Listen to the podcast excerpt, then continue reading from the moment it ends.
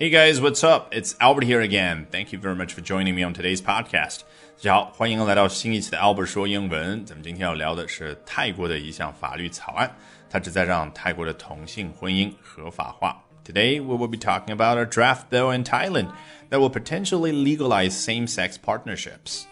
别忘了，本节目内容精彩丰富的图文版以及笔记，以及更多有原创的英语学习课程，都在我的微信公众号 Albert。 英语研习社，别忘了 Albert 的拼写 A L B E R T，那赶紧打开微信搜索并关注吧。好，今天我们一起来看的是 CNN 对于此事的报道。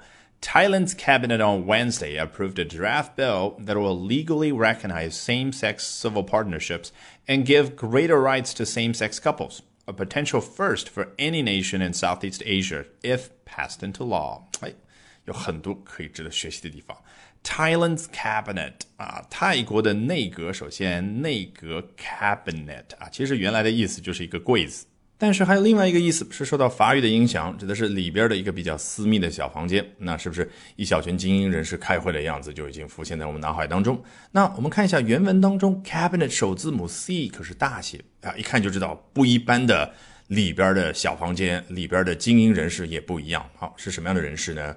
拿美国举例来说啊，总统身边的那位副总统 Mike Pence，也就是 always a poker face，就是永远面无表情的那一位，然后加上他们行政这个分支下十五个部门的都是以 secretary 啊，所谓的秘书，实际都翻译为部长开头的这十五个人士啊，也就是十五个部长加上副总统啊，一起组成了美国的内阁。那主要的目的干嘛呢？就是帮特朗普干活。好，终于知道了 cabinet 是什么意思，以及在中文当中为什么被巧妙的翻译为内阁。来，回到原文，Thailand's cabinet on Wednesday approved a draft bill。周三的时候，泰国的内阁通过了一项法律草案。注意，这的 draft 当然是一个形容词，指的就是什么？是起草的，啊，就是还没有正式成为法律的那样的一份法律文件。好，具体所说的那个法律文件，它的内容其实就是 a bill 一项法案。这个跟我们宏观意义上的 law l a w 那个词那个法律。还是啊不一样的，bill 是非常具体的，究竟针对啊是婚姻，还是针对劳动合同，还是针对这儿的同性婚姻？好，有相应的 bill，而 law 是非常宏观的一个法律的概念。好，刚刚说到了 a draft bill 啊，我们作为读者也很好奇，究竟是什么样的一个法律草案呢？啊，果然后面挂一个非常长的尾巴来告诉我们有两个方面。That will legally recognize same-sex civil partnerships and give greater rights to same-sex couples. 哦，第一个方面是 legally recognize same-sex civil partnerships，法律上承认民事伙伴关系啊。我这样一翻译，你是不是觉得还还不如别说？我知道你要说什么，你说的就是泰国啊，即将使得同性婚姻合法化。你这儿。说 legally recognize same-sex marriages 不就得了吗？好，我查了一圈，为什么作者不用 marriage 婚姻这个词呢？原来是泰国政府明文规定不允许用。这一次我们就不提这个 marriage，那怎么办呢？啊，男的和男的在一块儿，女的和女的在一块儿，这个叫 same-sex 同性的，究竟是什么样的一种关系呢？他干脆用 partnership。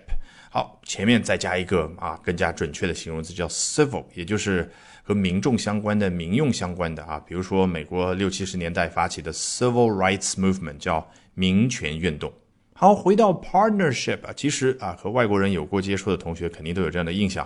有的时候，两个外国人他们彼此介绍的时候啊，一对男女吧，他介绍的时候会说啊，he's my partner，你会觉得挺奇怪的，为什么看上去是一对夫妇，他不说 he's my husband 啊？有的时候。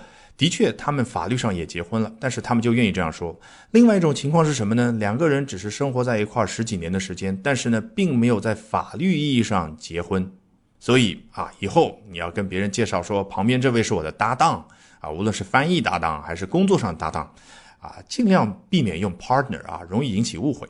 好，这个第一个方面已经介绍完了。究竟这一项草案第二个方面要做的事是什么呢？And give greater rights to same-sex couples 啊，会把更多的权利、更大的权利给到谁呢？同性的伴侣。好，到这儿，整个这一句话的结构啊，基本上已经掌握了。最精简的部分放开头。